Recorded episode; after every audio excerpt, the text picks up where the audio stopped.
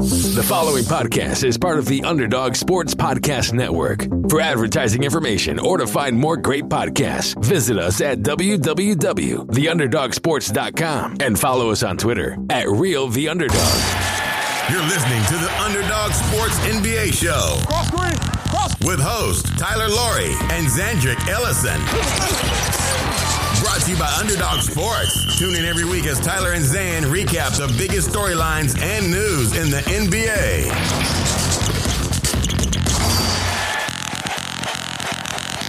Welcome to episode 271 of the Underdog Sports NBA show. I'm Tyler Laurie, and I'm joined as always by my co-host out in LA, Zandrick Ellison. Zan, how are you today? Good. You say joined as always, but it's been a little minute. You've been globe trotting. You've been you went to Germany on a, was it a scouting trip? Is that what, we're calling it? Yeah, that's that's what I was there for to find to find some players. The 2024 the next Killian Hayes or is whatever. so weak. Well, he's French, but uh, but didn't he play in the German league? I yeah, he did. He played in the Yeah. BBL. That's I actually, you know, it's funny.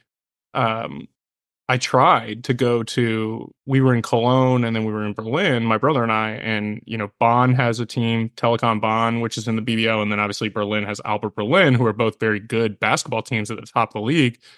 But they were both away while we were there because I was going to try to go to a game, but unfortunately, it just did not work. So the next time I'm there, you know, who knows when that'll be? Maybe another thirty. Have you been to a European basketball game? Are the crowds rowdy? I have not. Yeah, it's a good it's a good crowd. You know, one of my good friends played for Bonn for a, a number of years, and like I would stream some of those games, and they have, they have a good crowd. It's it's something you know in Cologne. Like when I would go into shops and stuff, they have Bonn gear and things like that. So it's basketball is kind of a big deal. It's obviously you know soccer is obviously a bigger deal, but th- they have a good um structure I think over there for sure. And the teams are good. The league is good. People get paid, so players want to play there because the economy is good. So, but yeah, well, I'm back. Yeah, and and it's interesting as a, as a coach too. You know, some former coach for yourself. Like, there's a, a m- more crossover than you think about like international coaches, like American coaches going there for a little bit, players going there for a little bit, coming back. There, Yeah. it feels like it's it's more interconnected than maybe it was. I do actually think, like, not that anyone's ever asking me for my advice on how to start their career coaching anymore, since I'm no longer a coach and haven't been for years. But if you're single and you can find yourself a situation, like going to Europe is actually a really good opportunity that people don't really think about because they don't really want to go to another culture, right? And you're going there, you're not making a ton of money, but like you have, there are opportunities. And I think like the people that I know that have kind of cut their teeth over in Europe, the basketball is different, but it's also much more structured. So like you learn a ton and you get an opportunity to do things and kind of get you out of your comfort zone. And I do think rather than people trying to be like interns for NBA teams or, you know, a GA at a college, like I, I do think people should look more into European basketball, especially as an American, because there is going to be a situation where like they need people to communicate with American players. And I That's a great point. Yeah, and Chris Finch, Nick Nurse, both did that internationally. American Yep. guys who went over there. David Blatt as well. Um, do you think they have an opening for Adrian Griffin there? Is is there a team that needs a, you know, He, a new coach. first- All right, so that's obviously the biggest story. Um, there's been a lot of stories since we last recorded together, but we'll we'll start with that one.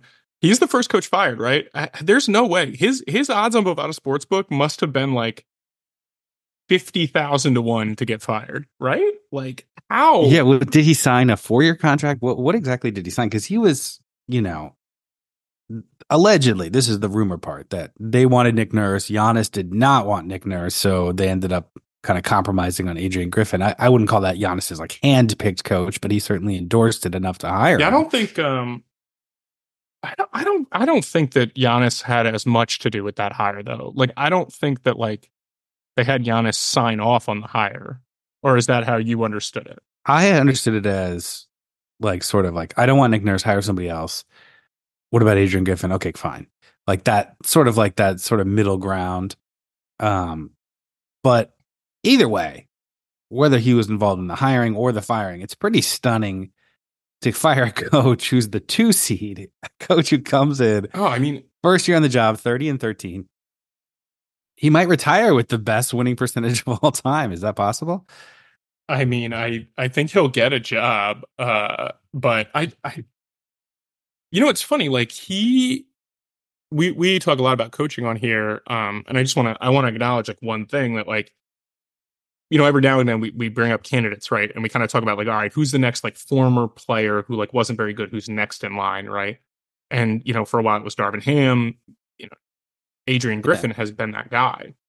He's been rumored for a while. He's he's coached, you know, cut his teeth, paid his dues, years, right? 15 to yeah, Milwaukee, Chicago, Orlando, Oklahoma Toronto. City, Toronto for five years, successful and respected, at least publicly, you know. But you you said I don't know, I don't know how much you want to talk about what you know, but you you said he was sort of like a difficult personality. I mean, I think that I mean, they have the second best record in the NBA, Zan. Like something was going on, and there is like truly. It, it, this is not to say that like Ime Udoka type stuff could eventually come out, uh, but it doesn't. You know what I mean? None of that has happened. This has just kind of been that like this was simmering for a while. Um, the buck, and then also, yeah, I think that would have come out just because I mean, legally, they could maybe have tried to fire him with cause. Oh yeah, something. he's getting paid his whole contract, right? Yeah. Like, I mean, this is a decision that I I don't see a scenario that like at a certain point Giannis and Damian Lillard didn't go to management and say like, "Hey, this just is not going to work," right? Because yeah. everybody's talking about how the Bucks are, you know, they're they're worse defensively than they've been. Like, duh, right? Like, they got rid of Jrue Holiday. That that's a huge deal. Like he, he you know, they replaced Jrue Holiday with Dame Lillard. There there are obvious trade offs there on the defensive side of the ball, and it's like they're definitely worse. They definitely seem more unorganized, but like they're thirty and thirteen, and truthfully, Zan, from everything that I've heard, you know, Giannis and Dame, along with Steph Curry, are like the three best guys in the league in terms of like building a culture and being hard workers and like leading by example. And so I, don't know what happened, but I can't imagine it was anything that didn't come from like it had to have come from the player side. It just had to have been like, hey, yeah, it seemed like they were tuning him out. And in hindsight, it's a tough situation to go as even if you you know an experienced former player, his kid's a player, he has credibility in that way. A lot of credibility, right? A yeah. lot. But first time coach going in to coach a team that's already won a title. Lillard's super decorated himself, even if he's never won a title. No, but I mean they have multiple Hall of Famers on the team. Yeah, and it's hard to say like, hey, this is the way you should be doing things because they've won fairly recently. You know, it's not like won 70% of their games this year. Like, and they've yeah. played, I think their record is they've been good in close games, which we wouldn't necessarily expect. Like, I think there's an argument that a bunch of teams have actually played like a little bit better than them, but still, like, almost an identical record win percentage wise to last year, though. Yeah. And it's just, do you think they regret firing Bud or is it just mostly like, hey, we just picked a clunker? Man, I don't, I really don't know, Zan. Like, I, don't think that firing coaches a lot is a good is a sign of a good organization, right? I you know how I feel about Bud. Like I think Bud is a very very good coach. Like I I told you at the time I I thought that he was going to get fired. I thought it was a mistake just because of how good he actually is. Um they made some big changes to the team obviously, but like we should have seen, you know, remember Terry Stotts was on his staff and yeah. left before the season even started. And that's an older head coach who I think is quite good, who was there. You know, he worked with Dame, and it was bad enough for him to leave, seemingly under his own volition. So, like, if that's the case, like, this is probably never taken, and maybe it is like, hey, this just was a bad fit from the start, and our team is old, our team is expensive, and we can't afford to go into the playoffs with this sort of like culture or divide in the locker right. room, whatever. and that way, I kind of respect that move where it's like, oh. look, we, we can't waste a year. We, you know, like Giannis is in his prime, Lillard's, you know, towards the end of his prime. Like we might not get another too many no, shots. You gotta go. This. You gotta go for it, right? Like, I mean, here's the thing: so many teams get stuck. Like we've talked about this in the past, but like this whole like sunk cost fallacy of like, oh well, we did it. Like we have to live with it. Like, no, you don't. Like you can. Wouldn't, wouldn't, this be the greatest Hard Knocks season ever if you watch like all of a sudden this guy getting fired? Terry, like you mentioned, Terry Stotts leaving. Apparently, Doc Rivers, who we'll talk about in a second, was like an informal mm-hmm. advisor, kind of wiggling his way in there. So, so it was Doc, like the well poisoned from the start. Yeah. So Doc kind of took over as that like consultant, and now, as of literally like ten minutes ago, about starting to record, Doc is officially going to be the head coach. Now I don't know I, you know, I don't know. This is so unbelievable. It, it's got to be like totally unprecedented, right?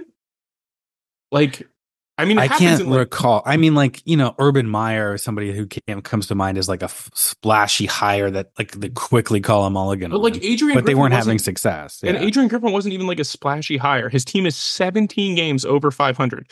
They're Yeah. a few games back of Boston, who, you know, I think we both agree that Boston is the best team in the NBA. You know, I think Boston is title favorite. But like, if anyone said to me right now, like, hey, can Milwaukee win the title? Like, I'd have said yes and not even batted an eye. And now they're firing their coach who is didn't he he, made it one game past the halfway mark of his first season. Like, I, I just don't like I have like the, I have the list thanks to SI.com, which apparently is still running, you know, for now. Um, Sports Illustrated, rest in peace, maybe. They say um, Jerry Car- Tarkanian, you know, the old college coach, coached the Spurs for 20 games. okay. Um, and he had some blood pressure issues, maybe some health issues. So And he stepped down. he stepped down. So Bob Weiss, if you remember him, an old Yeah. coach, 30 games with the Sonics. Kurt Rambis, right? But he was like only interim guys. Like, So this is number three, Rudy, tying Rudy Tom, Tomjanovich, you know, who had been the successful coach of the Rockets, went to the Lakers, and they said also have- health issues. yeah, he had like well. back problems and Yeah. stuff, right? Yeah, so- so, th- that's what they say. So this one I'm was telling not. you, the Bovada odds of Adrian Griffin getting fired had to have been like the longest in the NBA. Like, like only person that was longer was like probably Erik Spoelstra. Like, yeah, it's just like and those guys that we're talking about were all under 500. Let me check Rudy T. I'm not sure about Rudy T, but so they certainly weren't 30 and 13. You know, so it's bizarre. It's quick, a quick trigger. So my question to you, this is kind of an interesting way, but you're a narrative guy. Like, what does this do for Giannis? Because there there is very few other ways to look at this than mm-hmm. like, because like if Giannis wanted Adrian Griffin to be the head coach, Adrian Griffin would be the head coach, right? Like, and we have had some whispers in the past of Giannis being like, "I'll go to I'll go to management and I will influence things." Like if you remember when Jason Kidd got fired, he was like, "Hey, do you want me to talk to the owners?" Like, and and again, I don't I don't think there's a problem. Like if we don't think that Adrian Griffin's going to work, fine, get rid of him. You bring in Doc Rivers, but Doc Rivers has obviously his own flaws as a head coach that we have seen for years and years and years. Now maybe this specific team can get through them because of who Giannis is, right? Like it's possible that he can just play Giannis 45 minutes a game in the playoffs every single night and not have to rotate or anything. But like if the Bucks, let's say the Bucks lose to the Sixers in the second round, or the Bucks lose to the Celtics in the Eastern Conference Finals, like does that affect Giannis his legacy? Because this is a weird situation, especially like I said, when you have Giannis and Dame. But you know, I think it's team. more.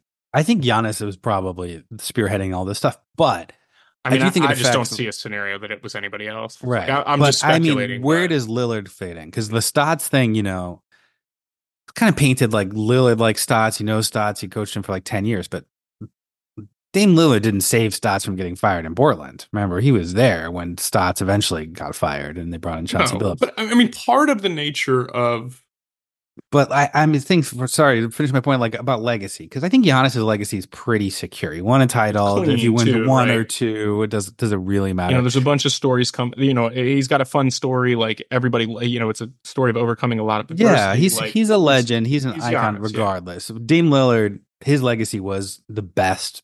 You know, arguably the best Portland Trailblazer ever, Mister Loyalty. And to go to Milwaukee, and if this implodes, what's stopping him from requesting a trade this summer? You know, like, and where does that lead him? Is he, he becoming a mercenary? he might be like unmovable. I I don't know because it seemed like you know I, I wouldn't say that I've watched thirty Bucks games, but I've probably watched pieces of like fifteen to twenty, and like yeah, they they looked kind of they looked more unorganized than they've ever looked in the past. But like the players don't didn't seem to be like you know at each other's throats or anything like that. Like and so it's like I I think Dame is fine there. And that's Yeah, why I think you could criticize the roster where it's like Lillard's not a good defender. You're playing a lot of Malik Beasley for shooting, but yeah, which is he's a worse defender too. yeah, Like and he's small, and then they don't have a lot of size behind them. You know, outside of like Giannis and Brook Lopez, like you know, Bobby Yeah, Portis is not a rim protector, right? And he And, plays a lot you of minutes. right, and Brook Lopez 35, Khris Middleton's injured and 32, Jae Crowder's 33, so it's like an old, thin roster at this point. how much can a coach do? And to to the Doc point, like I think Bud got fired for not making proper adjustments in the playoffs, and Doc that's sort of his That's like his card, thing. isn't it? Yeah, that's like his thing. And now here's the thing: like Doc is only coming in. One, I would rehire Terry Stotts, by the way, just to say that right now. I think he probably has a job, but um, Doc is just coming in to like manage personalities, and that's what he does well, you know. And and also the the other thing that he does really well, and I don't know if Adrian Griffin did this. I I do know in Toronto, Nick Nurse practiced a lot. Like you're on the court a lot. He's very you know attention to detail. Doc is not like that, right? Not to not to say that Doc isn't detailed and good at what he does. You just don't practice all that much in season. That's just not who he is. And so that might actually be a very good fit for this specific team with, you know, Lopez, Giannis, Lillard, Middleton, all those guys that are older. Jae Crowder, he's not played a ton, but like, and so that Yeah. actually might, Connaughton is over 30, which is crazy to think about. Um, Well, and I think I think Doc adds, you know, people on Reddit and nerds like us, like, well, nitpick his X's and O's and He's a good nitpick coach. his recent history, which He's is fair.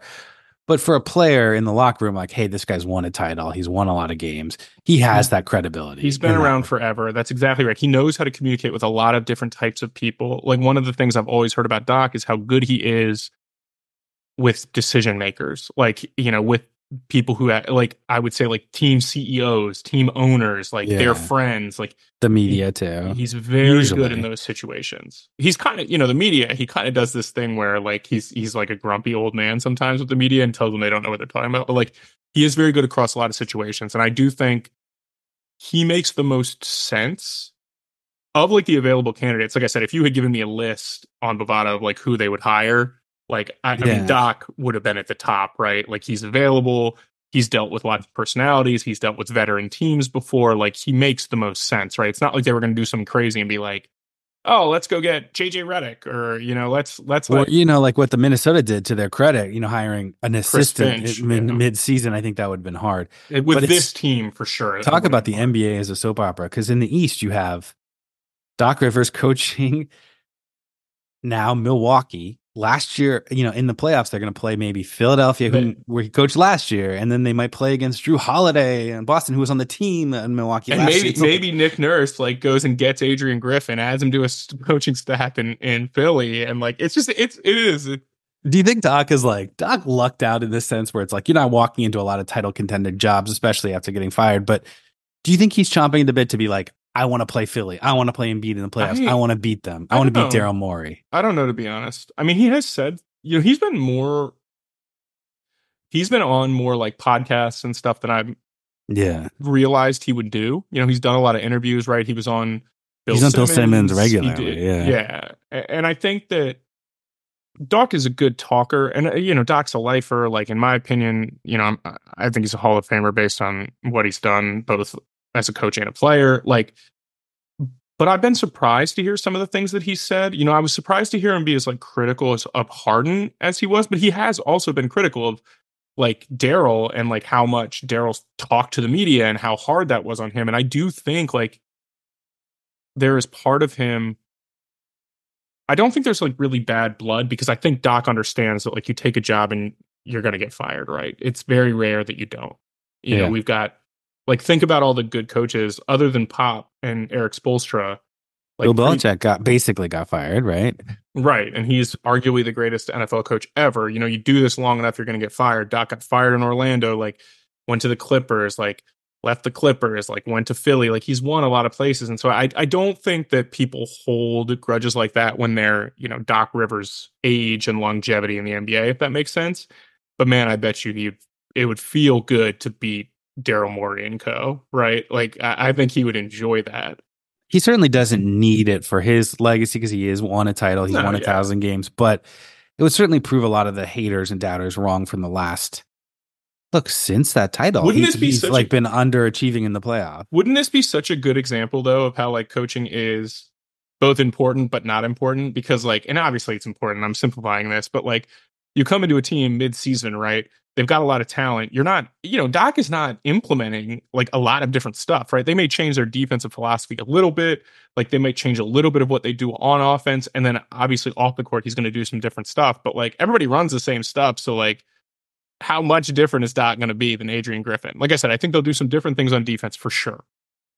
but it's all about you know Doc's thing is all about getting guys to expand their roles, getting them to own what they do, like be a star in their role, getting them totally to buy in, like bringing teams together.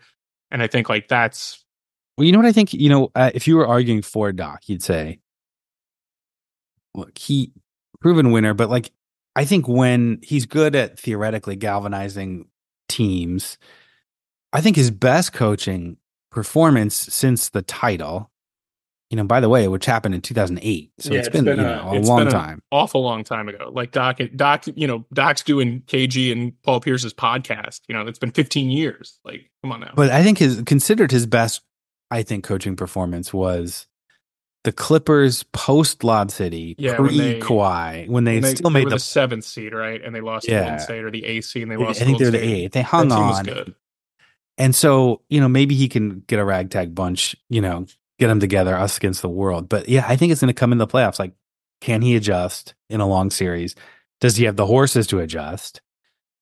And then also, I'm just curious about the contract because he's a big name coach. So you're paying Adrian Griffin for you know three, four years. You're going to pay Doc You're going to pay Doc, yeah.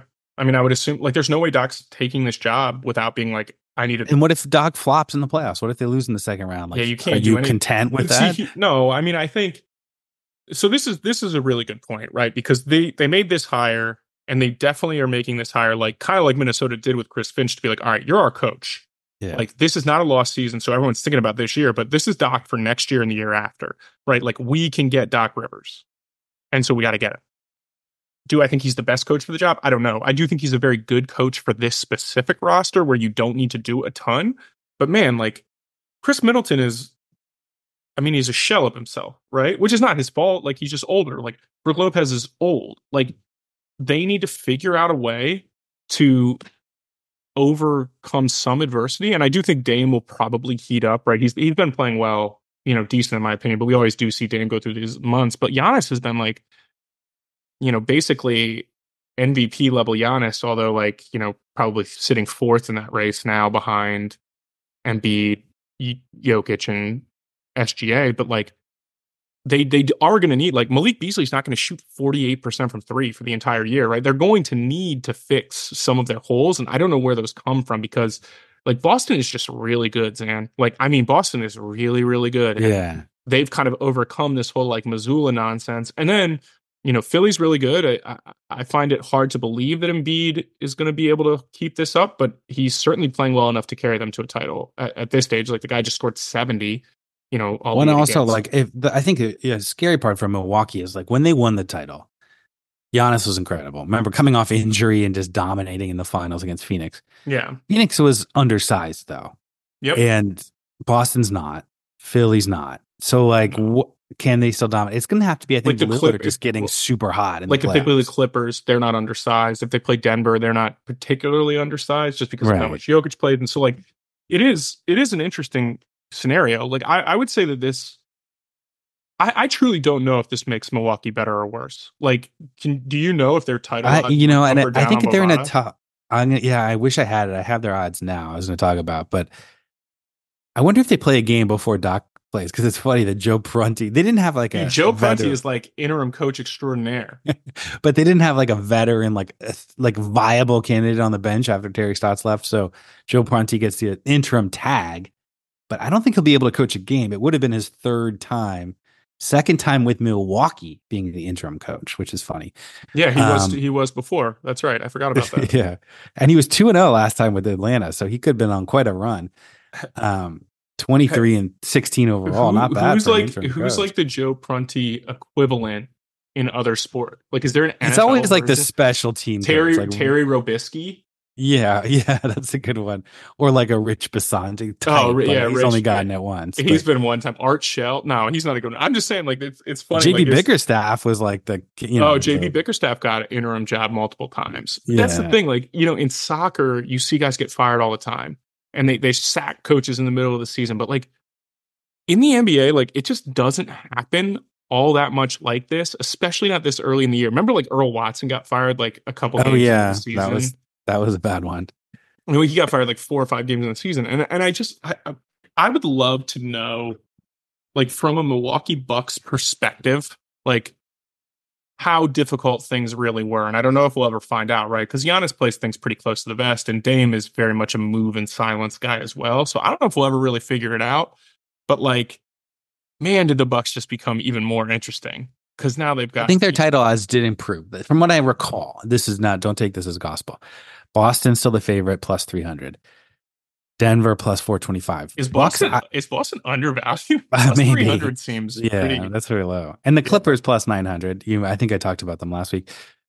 Milwaukee, I thought was six to one. Now they're plus five hundred. So yeah, maybe I mean, a you, little you Doc think, boost. You got to think Doc is, you know, you got to think Vegas feels Doc is a better coach than Adrian Griffin.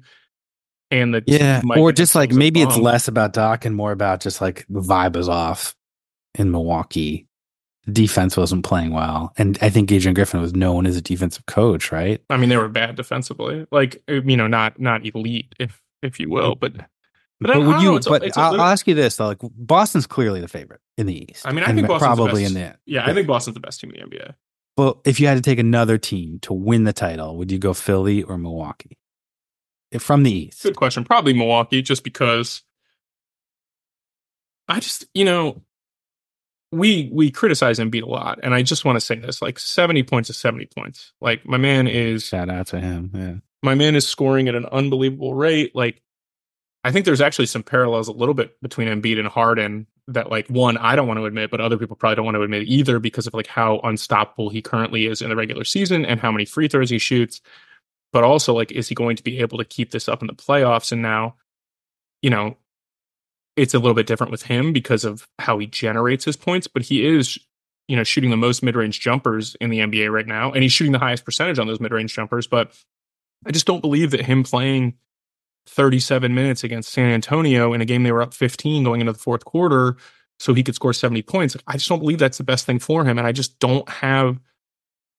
He, something always comes up, right? Something came up last year where he missed games, and like I just don't have a belief that like Embiid can be this guy for series after series after series. And now maybe if they get lucky and they get the route that like Denver got last year where there were some upsets and like you know maybe then they got a chance, but like that you know you lead me to a really good they, have got to they've got to go through probably they've got to go through two of the three of like you know, first of all, the Knicks and Cleveland are pretty good, by the way, Zan. Like, we don't even talk about them, but Miami just traded for yeah. Terry Rozier. They're going to be better. And then you've got to go through one of Boston or Milwaukee, like 100% of the time. And like, I, I just think that's really hard to do.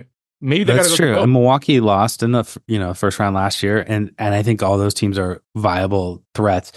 But it, that leads me to think I was thinking about this week. Actually, I'm glad you brought it up because you know the NFL playoffs happen, and a team that's good in the regular season like Dallas loses. And should Mike McCarthy get fired? He's been good in the regular season, hasn't won the playoffs recently. And I'm more inclined to think, look, it's one game in the NFL. I don't think NFL playoffs is that different from the NFL regular season, but I think in the NBA you could definitely make a better argument for that because as you mentioned, maybe you get less free throws, the game slows down.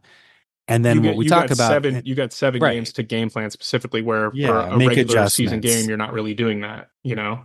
Yeah, so is is it such a difference? Is how does that affect Harden in the historically? How does that affect Embiid?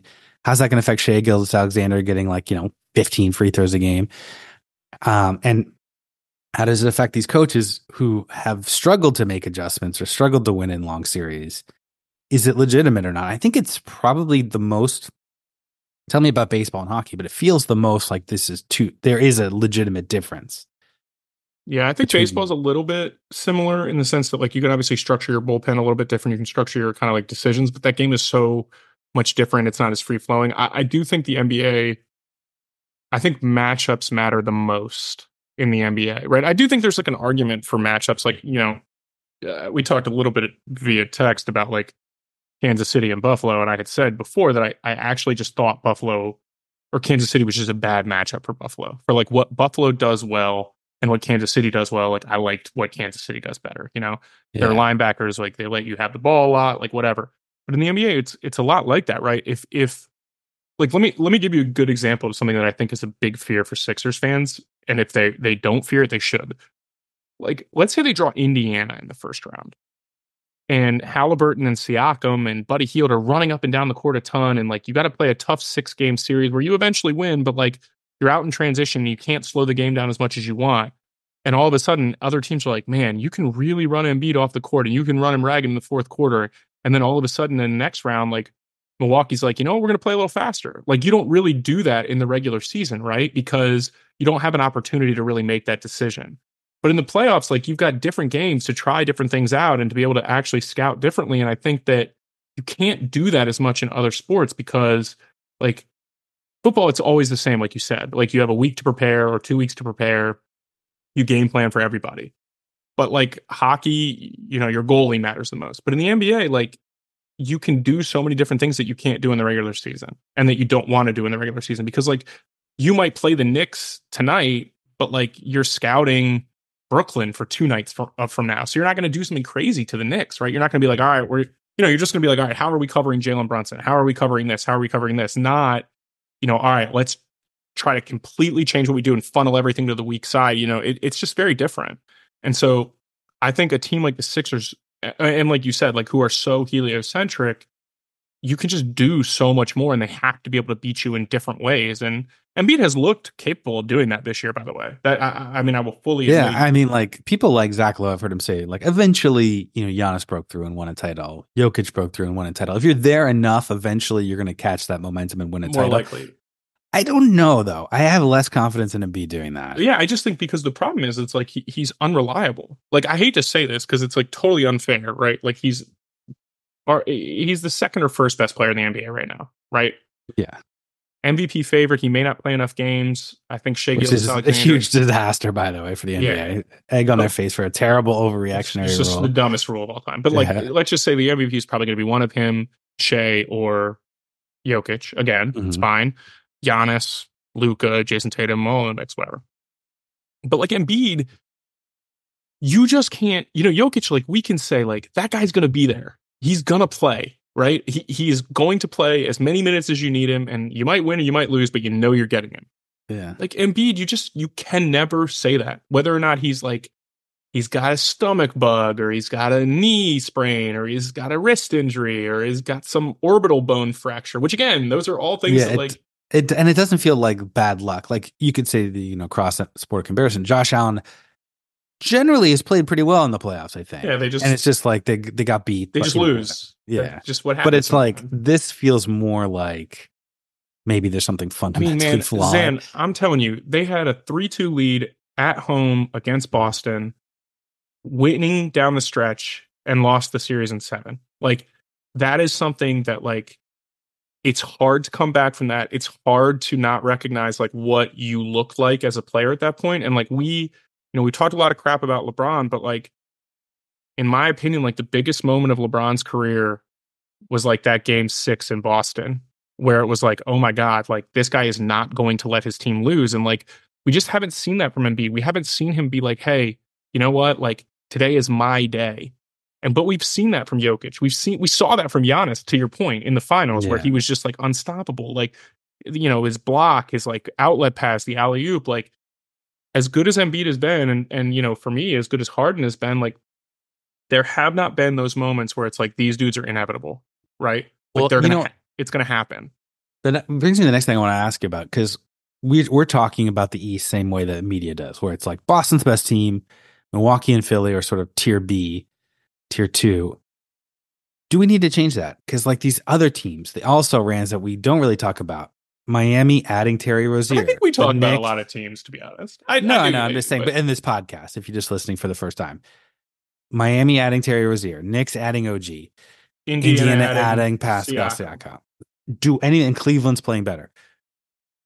Are those teams at least on that B tier? Any of them do you believe in? I I am just really fascinated with Indiana, right? Because we haven't gotten to see Halliburton and Siakam.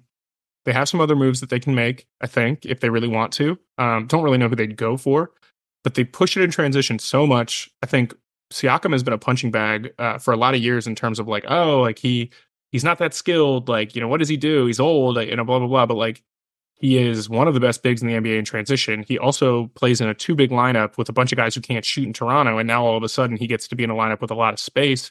with a five man who legitimately does stretch the floor. You know, Miles Turner's not the greatest shooter.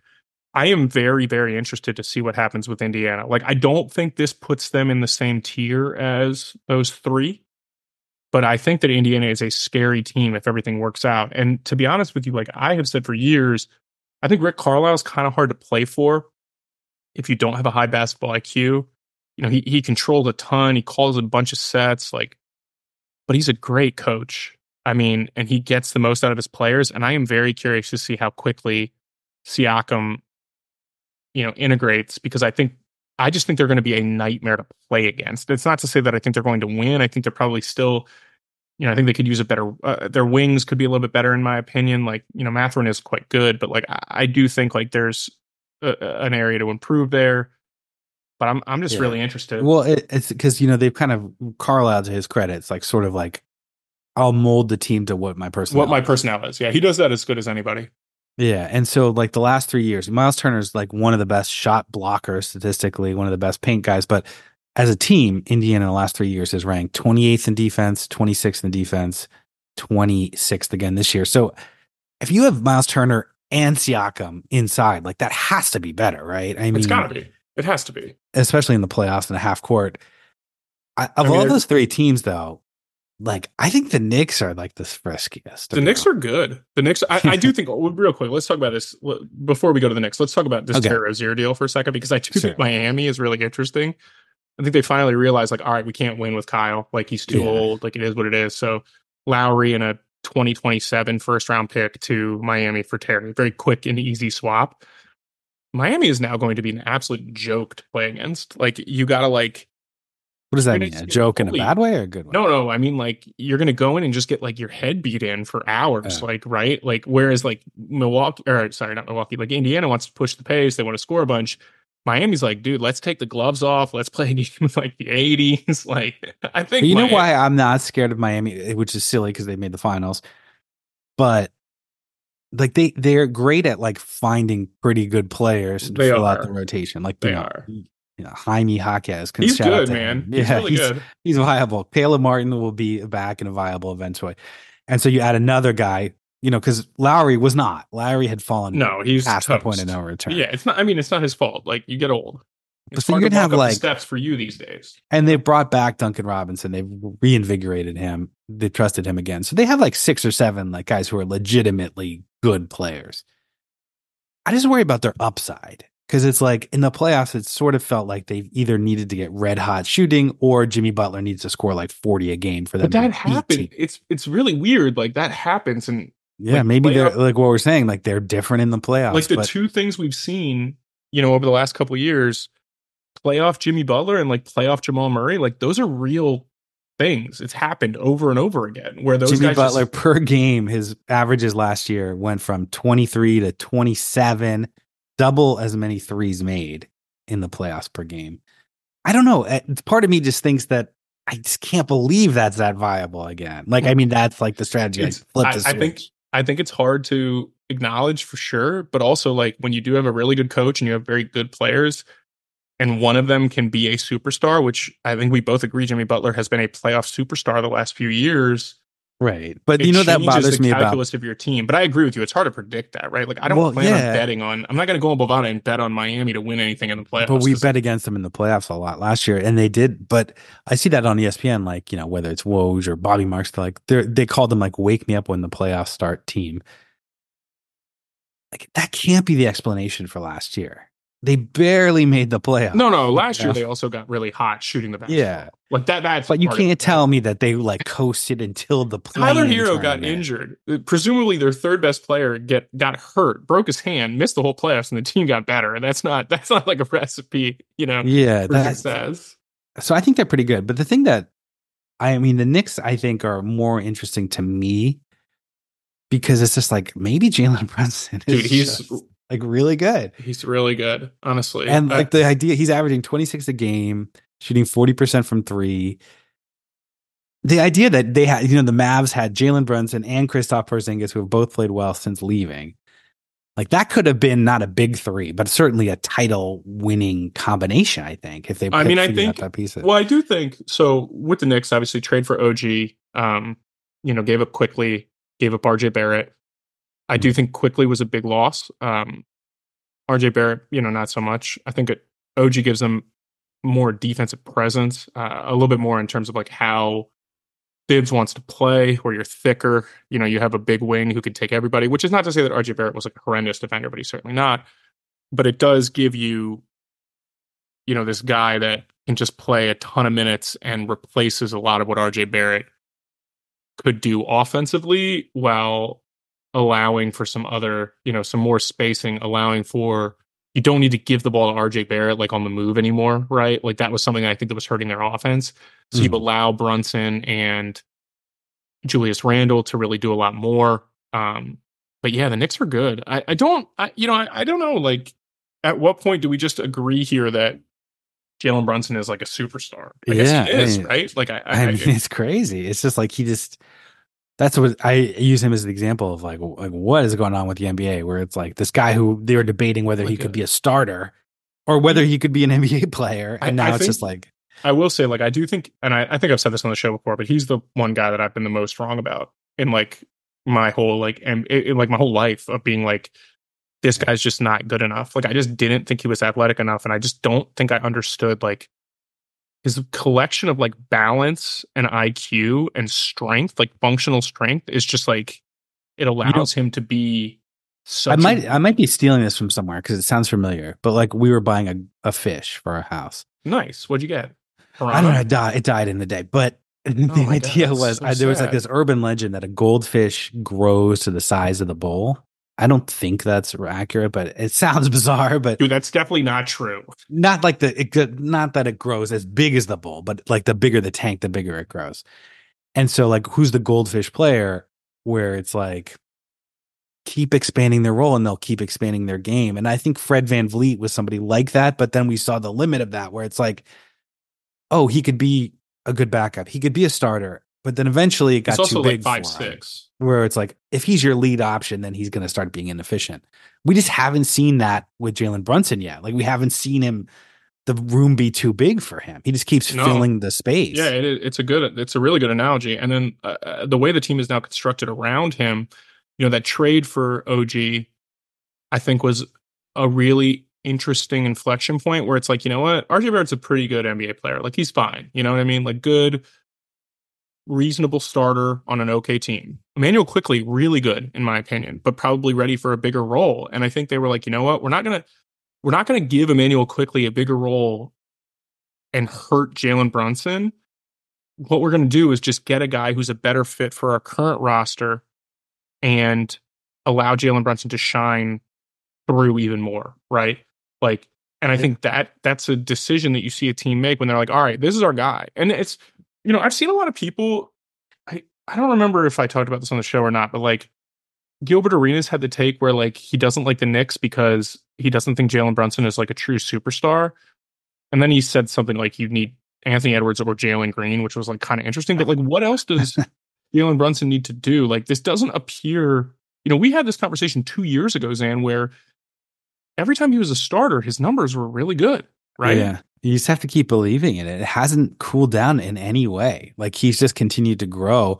And I think, yeah, trust him. OG's more of like a three and D guy than RJ. Like RJ doesn't, you don't need those RJ possessions anymore. No, that, I mean that's a big thing for me is your offense just gets more efficient because like you don't need to find ways to get RJ driving to his right hand. Like, and you mentioned the size. I thought that was a good point. Like Mitchell Robinson, big dude.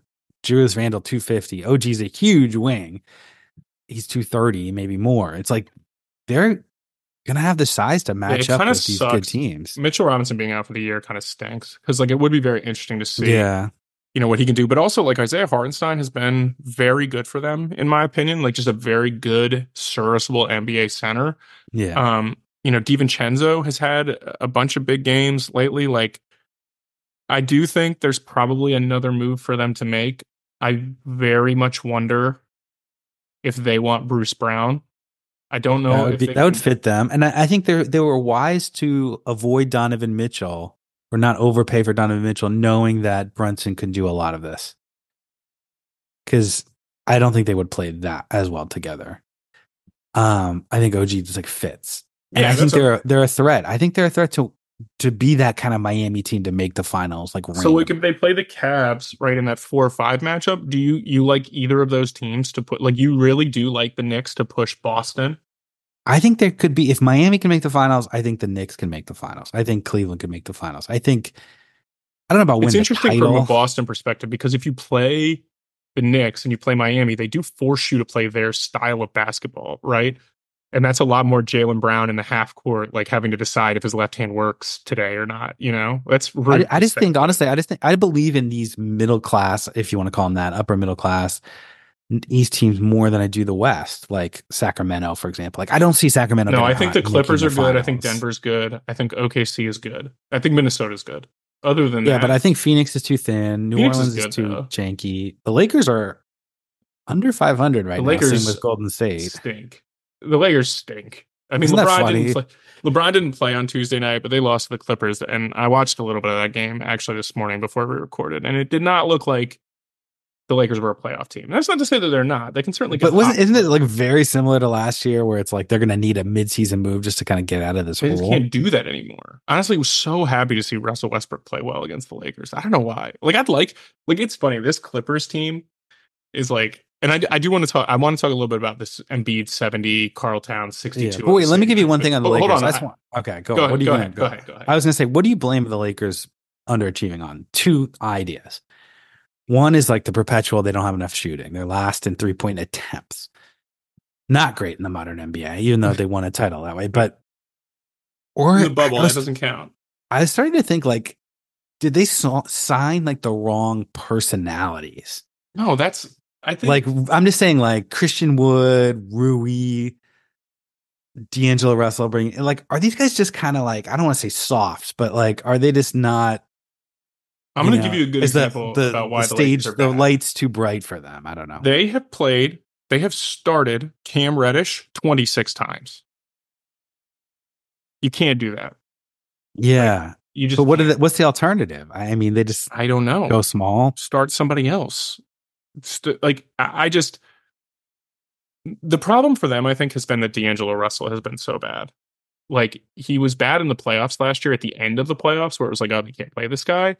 But then like he was fine before that and he was probably the best thing they could sign and they really did they they really needed him to be good. Like you know, I think Austin Reaves has been substantially worse this year than he was, which is, you know, natural in terms of like, you know, now you're not this you're not the fifth option anymore, you're the third option. Like I also think that you know, Anthony Davis has had a really good year, but like LeBron is clearly aged He's really yeah. good. He's still one of the best players in the NBA, like top 25, top 30 guy. But like, you know, now it's 25, 7 and 7, but the volume is tougher. Like the where yeah. the shots come from is tougher. Like his ability to get up and down the court when they push it, like he can do it, but you know, then his ability to get back on defense is not as good. And it's like, if you're going to build your team, like Anthony Davis needs to truly be that like 1A superstar. And when we see that guy, they're really hard to beat.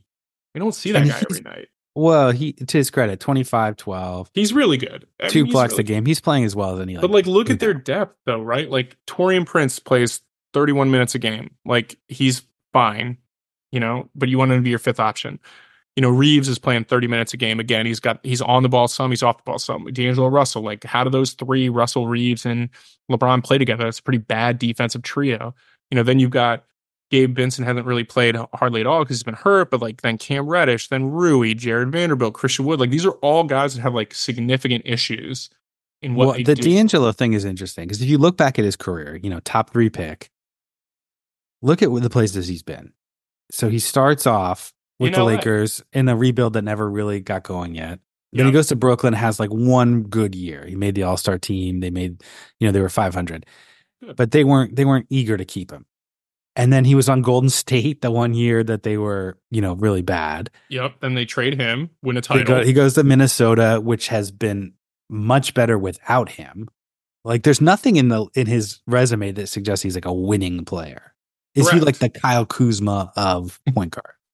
I mean, I think that's possible. I like again, uh, you know, I don't know that the Lakers have any sort of like quick fix other than like their players need to start playing better. Like Max Christie turns out to be like really good, or Cam Reddish like flips the switch. But yeah, I mean, there are places they're talking about in LA. They're certainly talking about Jonte Murray. They're talking about Zach LaVine stuff. It's kind of quieted down, but like How is that going to happen? I even saw Trae Young rumor recently. Oh, that would be great. I would That would be love to see that. yeah. That would be fantastic. Could you could you imagine like not for nothing, but like Trae Young in LA, like his dad's like talking crap about LeBron. LeBron's like subtly tweeting things out about how like personalities aren't matching. Like I would I really I hope that I want to see that happen. True. I think the move they should have made was Kyrie. And I know like Dallas hasn't been amazing, but I think the move they need to make is Miles Bridges, but I don't know if they can do it. yeah, that's a good, interesting point. Like I think Miles Bridges I saw some like how much? What is Miles Bridges' contract? He's averaging like twenty a game. By the Yeah, way, Yeah, it's low though because of the he was a restricted free agent Yeah. because of the year off. But the problem is like I don't know what his value is because like the Lakers could maybe do it just for like a first round pick, but I don't know where they are against the cap. But like they could overpay for him. I know that well, he's he's like one of the biggest bargains in the league based on like this distressed. But you're pro- but you're not going to you're not going to be able to re-sign him, right? If you're the Lakers, I would imagine. but can you get like can you PR wise give him a huge deal? No, I'm saying they can't afford him. Like the new tax rules, I think they could afford him this year. But the new tax no, I think he's he. Let me look at his salary. Okay, so yeah, he's a free agent. He's making eight million this year. Right. That's what I'm saying. And he's clearly a big bargain, but like also he's going to want big money. So like if you trade a first round pick for him, like there's a good chance he's not going to be there. So if you're the Lakers, you kind of have to go all in because like your team's old to begin with. Or you're like, if he makes sense, I think in Phoenix, I saw on Twitter, or not Twitter, X, excuse me. I saw that like Phoenix was interested in him. And that makes sense because like those teams, you go for this year, right? Yeah. But like some other teams, like, you know, I think he actually makes quite a bit of sense in Minnesota, but I wouldn't trade an asset for him because he's not going to resign there, right? Or you're not going to be able to afford to resign him. So like that's where I think, you know, when Charlotte eventually decides they're going to tear it down, which I'm, you know, the Terry trade I think is the first one to go. Yeah. But like Bridges actually makes sense because like you have this more big, rugged wing who can score a little bit, who rebounds, he can defend. Like I, I think Charlotte's going to be very interesting for that reason, for the Gordon Hayward reason. If Gordon Hayward gets bought out or traded for nothing, he's still a good I wonder player. if Gordon Hayward has anything. I hate to. I think he's a fine player. If you put him on the Lakers, he adds a little shooting, he will get a little bought out? size. Well, if they can't, you know, his contract's big, so it's hard to like find a match for him. But like, wouldn't you take a second round pick for Gordon Hayward? What is? The Yeah, Gordon but it's like it's a matching, like the matching salary is the issue. Yeah, like can you find course. like the thirty-five million or whatever it is? But if I you put Gordon Hayward on this Laker team in like the Taurean Prince in the Cam Reddish role, like yeah, that's a as a starter. upgrade. What is he? He's averaging basically 15, 5, and 5 on 47, 36, 77. Yeah, that's pretty good. He's a, So a- a thirty-one million. serviceable wing. He's 33 years old, but he's making an absolute S ton of money. I don't know. All it's right, hard because you you can't find like expiring thirty-one million in your pocket usually. All right, last last topic from me. Um Okay. Embiid goes from seven goes for 70 uh Monday night. Yeah, correct. Same night, Karl Town goes for 62. Uh both franchise records. The Sixers win, uh, beat a woeful Spurs team. Also, by the way, um, I would probably bet Wemby for rookie of the year now on Bovada. Just Yeah, just so we're he's clear. kind of surging up He's there. playing a lot better. I did think it was funny that Embiid had 70 and the next day David Aldridge had an article come out that was like Wemby's defense is ascending. And again, it's not somebody who scores 70, it's not all one person's fault. But I wanted to talk about it from the perspective of like I thought Chris Finch's press conference about the Timberwolves who lost to Charlotte after being up 18 in a game where Towns had, you know, 40 something at half. I thought it was a pretty seminal moment for his coaching career because I thought he did an excellent job, in my opinion, of burying his entire team and not singling out a specific guy. Because I think like you could single out KAT there and you might lose him. But I think he did a really good job of being like, you know, we played selfish, we didn't make the right plays. And I think it was a very interesting comment for what today's NBA looks like.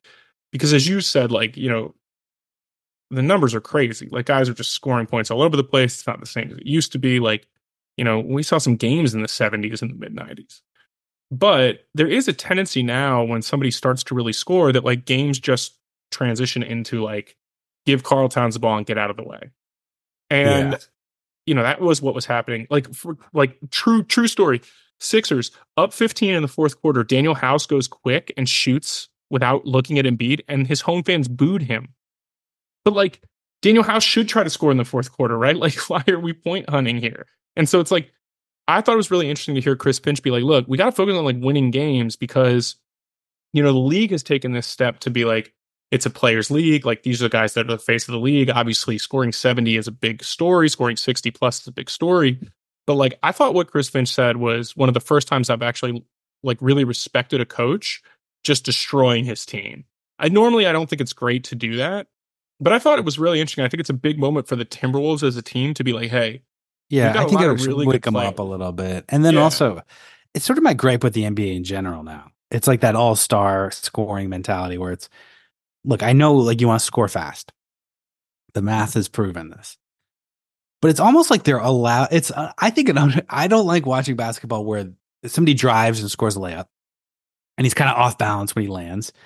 And then the ball's already inbounded by the time he can even like set his feet. You know, it's just like People they, they're the so seven- fast. People love Paul Westphal. But don't you think the defense should get like a like a second to set? Like I don't know. When I, I- was when I was working in college, um, Brian Gregory. I don't know if you remember him as he was a college coach. He was at Dayton when I was at Temple, but then he was at uh, South Florida. But they were so good at doing that. We used to practice five on eight because Oh, wow. They would take the ball out of the rim so quickly. So you'd have five defensive players, and then you'd have eight offensive players because like it just was they were so good. And it was all about like, all right, finish this possession and just run back. And I think in the NBA now, like pretty basically everybody does that, and that's why. Yeah, like, it, again, it feels like unfair to me. It feels like you know in the NFL where they make you know the give the defense time to get set and get their substitutions in because it's like they are running so fast. Have you that- seen NFL teams start to take advantage of that? By the way, to get delay of games, like wait to sub until Yeah. the very Oh no, I last haven't and then seen that. force. Uh, but- Harbaugh did like Baltimore did it, where it was like but for the NBA, it's like it's like that's no wonder people are scared of offensive rebounding because it's like you're just Oh, you getting up can't. and going. You, you can't offensive rebound at all. Like Yeah. you, you, you just can't do it. And and again, I don't. You know, I, I do want to say, seventy points is seventy points. Like Embiid is a, Yeah. an absolutely electric scorer. Like just it's outrageous how hot he is right now. Like he, I mean, he's shooting like Dirk basically.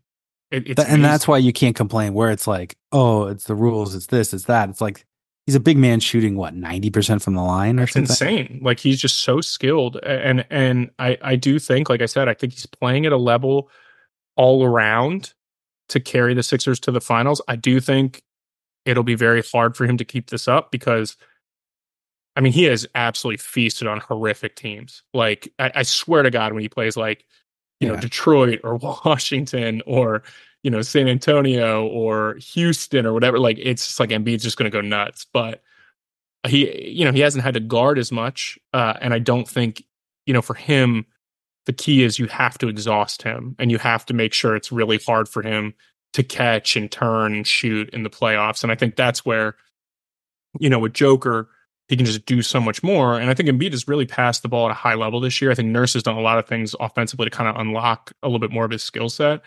But i'm worried for the sixers of like you think you're going into the playoffs and this guy's going to give you 35 to 40 a night and he might but he's Yeah, got to guard. he's got to guard. To your point, it's only been a few games, a couple against each, but against Milwaukee, he's averaging 36 or something total. Against 35 Milwaukee- 35 points a game i think right Milwaukee, no 20 36 points a game yeah. Sorry go ahead. Against Milwaukee 24 against Boston he's averaging 23 and a half. So it's like uh is this a playoff? Is this the formula?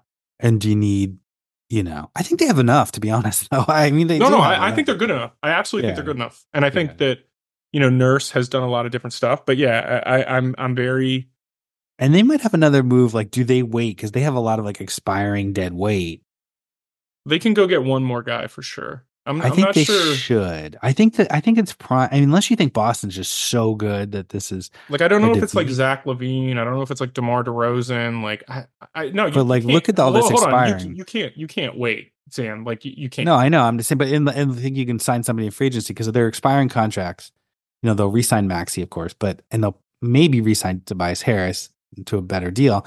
But they have 17 expiring for Marcus Morris, 11 for Batum, 11 for Covington, Those guys Furkan. Korkmaz five minute. You know, House four, Oubre three, Mo Bamba two. Like you could cobble together 60 million dollars here almost. Yeah, you absolutely could, and I think they will be in the market to sign another person. I do. You know, we have talked about this. Like mid-season acquisitions are rarely amazing right away. You know, for every Rasheed Wallace, you get some some other guys in there that just haven't performed. So I worry about that. But I do think the Sixers, you know, I think they're, I, can't remember what you said their title odds were on Bovada, like, you know, Yeah, let's double check that. Let's go back. Let's end with that. Like looking at the East because we've talked a lot about the East. Just the Eastern Conference: Boston plus one thirty, Milwaukee plus two ten, Philly plus five hundred, just to win the East. that seems a little low. I don't know, honestly. And Plus- then I hyped up the Knicks eighteen to one. You said Indiana's twenty five to one. Yeah, I, I do. Again, I- I, think Boston should be a very clear favorite. Plus one Do thirty. you want? Do you want some long shots? If you're in a in a hole, you're in a desperate Indiana? situation. Indiana. I'm just saying, you know, you really need a big win. Detroit thousand to one.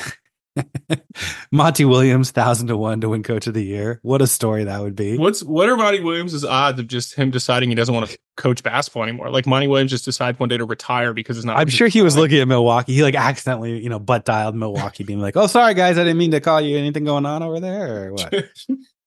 that would be actually amazing. Yeah. Like, no, Monty, everything's good. See you, man. Good luck. Good luck next week. Uh, or Darvin Ham too. I'm sure Darvin was like, mm, you know, like you can trade for man, me, that second round pick. Yeah, Whatever. that one would be really bad. I don't know. Anyway, all right, that's it for us. No, no more breaks. We'll be back on a weekly Yeah, we're basis. back. We're Back. We're, we're rejuvenated. Um, basically, This is a good podcast. I call it your re comeback game. It's like Michael Jordan when he came back to the Garden and scored what 50. Yeah, I'm wearing 45 too. Yeah. Um, all right. Uh, he is Zan underscore Ellison on Twitter and Reddit. Uh, you can email the show, xandergellison at gmail.com. We'll be back next week. And uh, as always, Ann, it's a pleasure. Take care. Thanks for listening to the Underdog Sports NBA show with your host, Tyler Laurie and Zedric Ellison. Next week for more NBA storylines and news.